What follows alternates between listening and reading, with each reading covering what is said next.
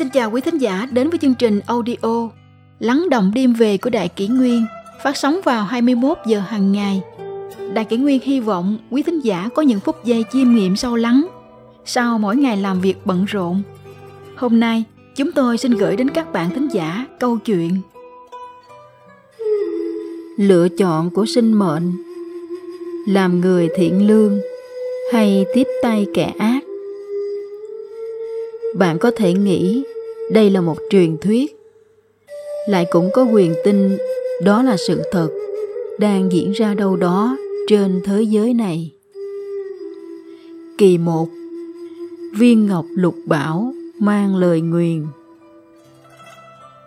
Khói mây tam giới kìa cuộc mộng, nào nơi cố quận chốn thanh bình. Tam nhật khẽ khàng nhặt viên đá lên, nheo mắt soi. Dưới ánh chiều vàng vọt, viên đá nhấp nháy nhấp nháy một màu xanh huyền bí. Tam nhật đứng ngay người như mất hồn, mắt căm chặt vào viên đá trong suốt ấy. Cậu dơ cao lên, rồi lại hạ thấp xuống, đưa ra xa, rồi lại dí thật gần viên đá càng như tỏa hào quang rực rỡ.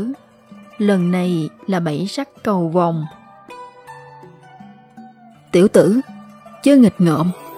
Không phải đồ có thể chơi được đâu. Mau đặt xuống. Tiếng quát vang lên sau lưng tam nhật cậu giật thoát mình. Vội vàng quay lại nghe ngóng.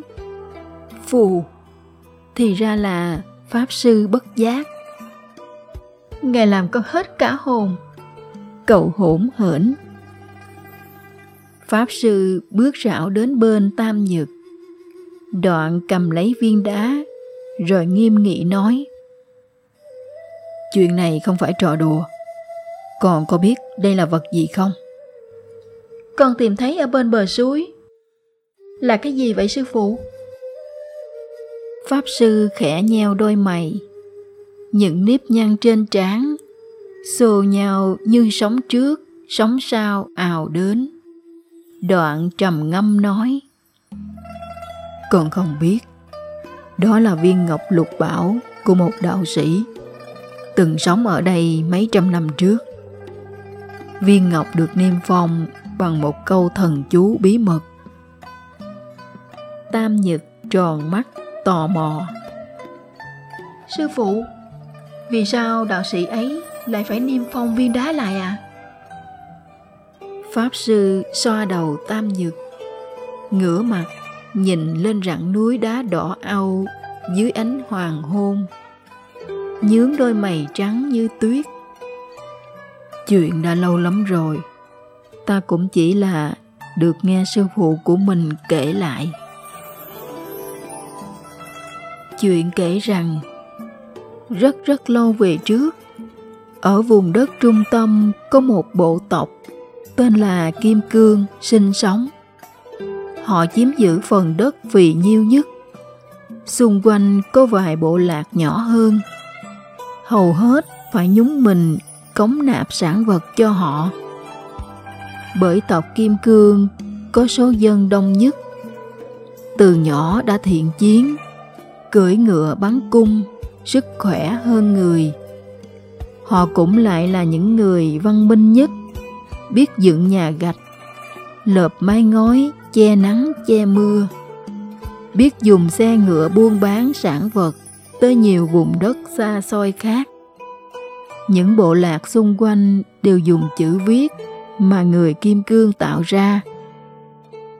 Họ cũng là những người rất sùng đạo, tự gọi mình là con của thần mặt trời. Trên khắp vùng đất trung tâm, mọc lên không biết là bao nhiêu điện thờ, điện tế thần. Tất cả các đời thủ lĩnh tộc Kim Cương đều tôn kính thần mặt trời. Trong thời gian trị vì, mỗi thủ lĩnh lại dựng nên những điện thờ lớn của riêng mình như là cách bày tỏ sùng kính vô hạn với thiên thượng ngoại trừ một người thủ lĩnh của dòng họ thứ 17, từng cai trị trên vùng đất trung tâm. Tên gọi Hà Mô Giang. Ông nắm quyền tuyệt đối trên lãnh thổ của mình đã được hơn 10 năm. Mô Giang đã thu vén mọi quyền lực trong tay mình và biến hội đồng bô lão của tộc Kim Cương trở thành những kẻ buồn nhìn đáng thương. Một mình Mô Giang quyết định tất cả mọi việc lớn bé ở vùng đất trung tâm. Từ việc thu thuế của cư dân cho đến phát động chiến tranh, chinh phạt những bộ lạc yếu thế. Nhưng có một thứ Mô Giang vẫn chưa thể nào kiểm soát được. Đó là đức tin của cư dân xứ này. Suốt năm ngàn năm qua, tộc Kim Cương một lòng tính thần, coi những lời dạy bảo của thần là ý chỉ cao nhất. Giáo sĩ, pháp sư, đạo sĩ, quan tư tế ở đây chính là những người có danh vọng cao nhất. Ngay cả các thủ lĩnh trước khi lên ngôi cũng đều phải trải qua một loại nghi thức tế thần bắt buộc do quan tư tế làm chủ. Trong buổi lễ, người thủ lĩnh phải quỳ trước đài tế thần. quan tư tế đứng trên, một tay cầm con dao sắc nhọn, một tay vén lọn tóc của người thủ lĩnh lên và cắt sạc một đường. Loạn tóc ấy sau này được cho vào hộp gỗ, niêm phong và cất giữ trong mật thất.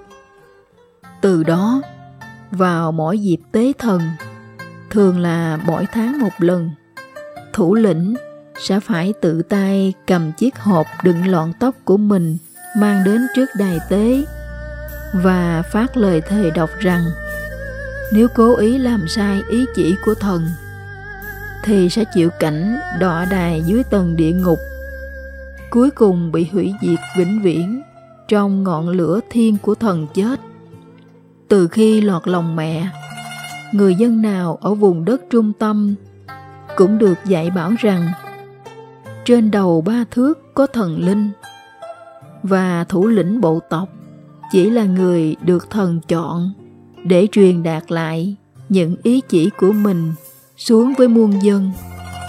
Người dân tôn quý các đạo sĩ, giáo sĩ, thậm chí còn hơn cả thủ lĩnh của mình.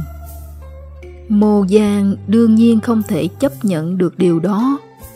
Trong buổi đăng quang của mình, ông một mực không để quan tư tế cầm dao cắt tóc, thậm chí còn không quỳ xuống trước bàn thờ tế thần, chỉ khẽ gật đầu một cái Mô Giang đã sớm trở thành một kẻ nghịch đạo. Nhưng nào có ai dám đứng giữa thanh thiên bạch nhật mà hé miệng nói một lời. Sau khi nắm quyền, Mô Giang sai quân lính của mình cải trang, thâm nhập khắp hang cùng ngõ hẻm để nghe ngóng và theo dõi dân lành. Bất kỳ kẻ nào buông lời bàn tán, thị phi về thủ lĩnh đều phải chịu sự trừng phạt khủng khiếp nhất. Họ bị nhốt vào ngục tối, cùng chân tay, bỏ đói và sau cùng là giải ra đấu trường.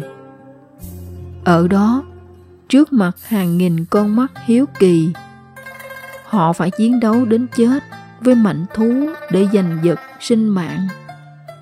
Từ trước đến nay, chưa từng có người nào vượt được cửa tự ấy. Một ngày nọ, trong buổi nghị bàn của thủ lĩnh Mô Giang và thuộc hạ với hội đồng bô lão, xảy ra một chuyện kỳ quái. Ngọn cờ lớn của tộc Kim Cương cắm ngoài trướng, đột nhiên bị gió quật đổ. Hai ba lượt như thế, thủ lĩnh cứ cho người dựng lại thì chẳng bao lâu sau cán cờ lại gãy. Lúc sau, ngoài trời giông tố kéo đến, sấm chớp nổi lên dữ dội, một tia sét cực lớn đánh thẳng vào nóc tòa điện thờ thần, làm sụp một góc điện. mưa lớn như trút nước nhưng lạ thay nước mưa toàn một màu đỏ ói tanh nồng. Mưa xối xả nhấn chìm cả vùng đất dưới cơn giông trong một bức màn đỏ quạch, ai nấy đều chưa hết kinh hãi. Thì một con rồng đỏ lớn bất chợt hiện ra giữa không trung lòng lộn cuộn mình trong tầng mây và màn mưa đỏ.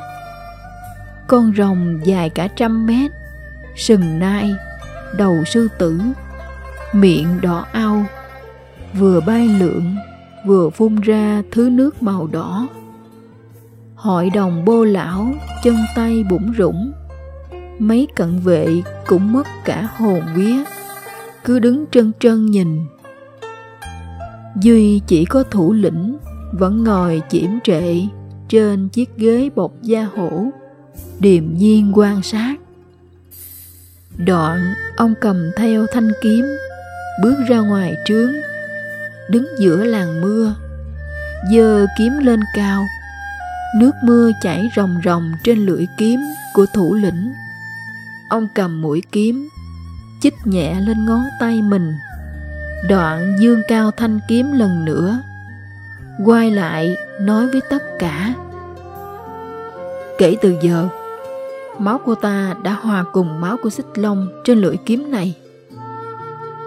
Mắt của thủ lĩnh vằn lên những sọc đỏ. Quắt nhìn tả hữu xung quanh, bốn bề im phăng phắc.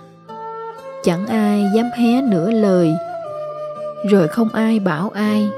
Từng người một quỳ xuống phục tùng.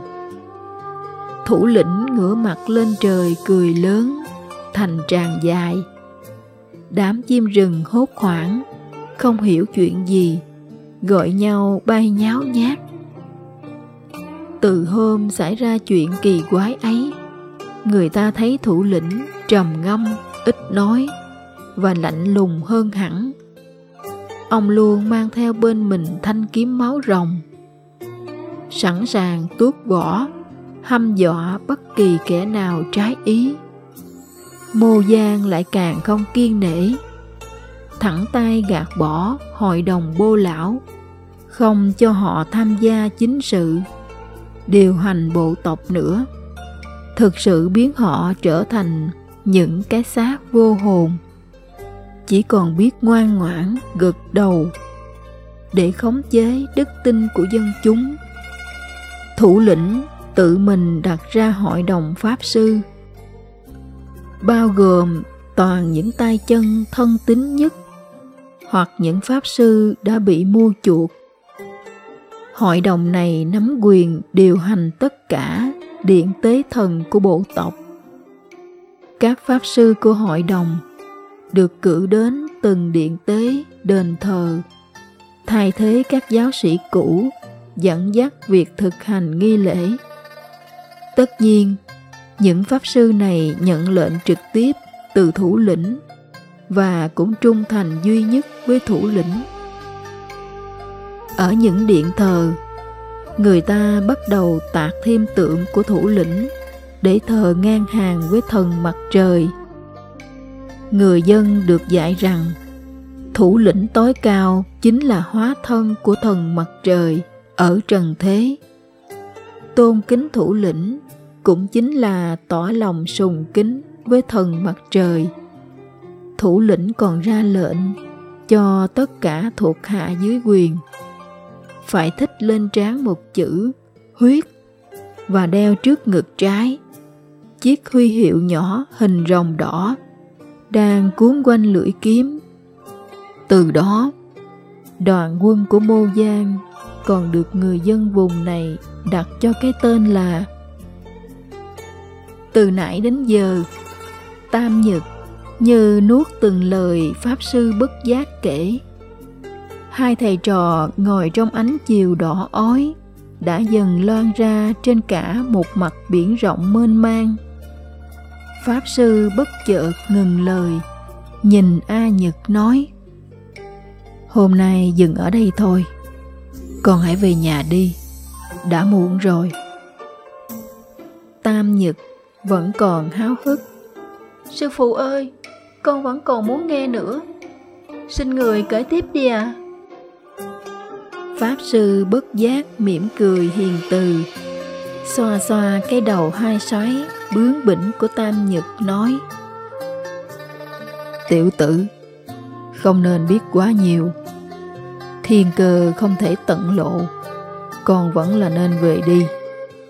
Đợi một ngày có duyên, ta lại sẽ kể tiếp phần sau. Đoạn Pháp Sư đứng dậy, cầm cây gậy trúc, tiến ra bờ biển, vẽ lên mặt cát một hình thù kỳ lạ. Tam Nhật ngồi yên, nghe tiếng gió biển ù ù thổi bên tai. Cậu cầm viên ngọc lục bảo lên, thả vào trong túi áo. Ánh tà dương đã xuống, khuất chân trời. Sóng chiều đã lên mấp mé bờ cát, chỗ hai thầy trò ngồi khi nãy. Trong lòng đêm đang buông xuống chậm chậm. Viên ngọc trước ngực trái của cậu bé lại sáng lấp lánh, lấp lánh.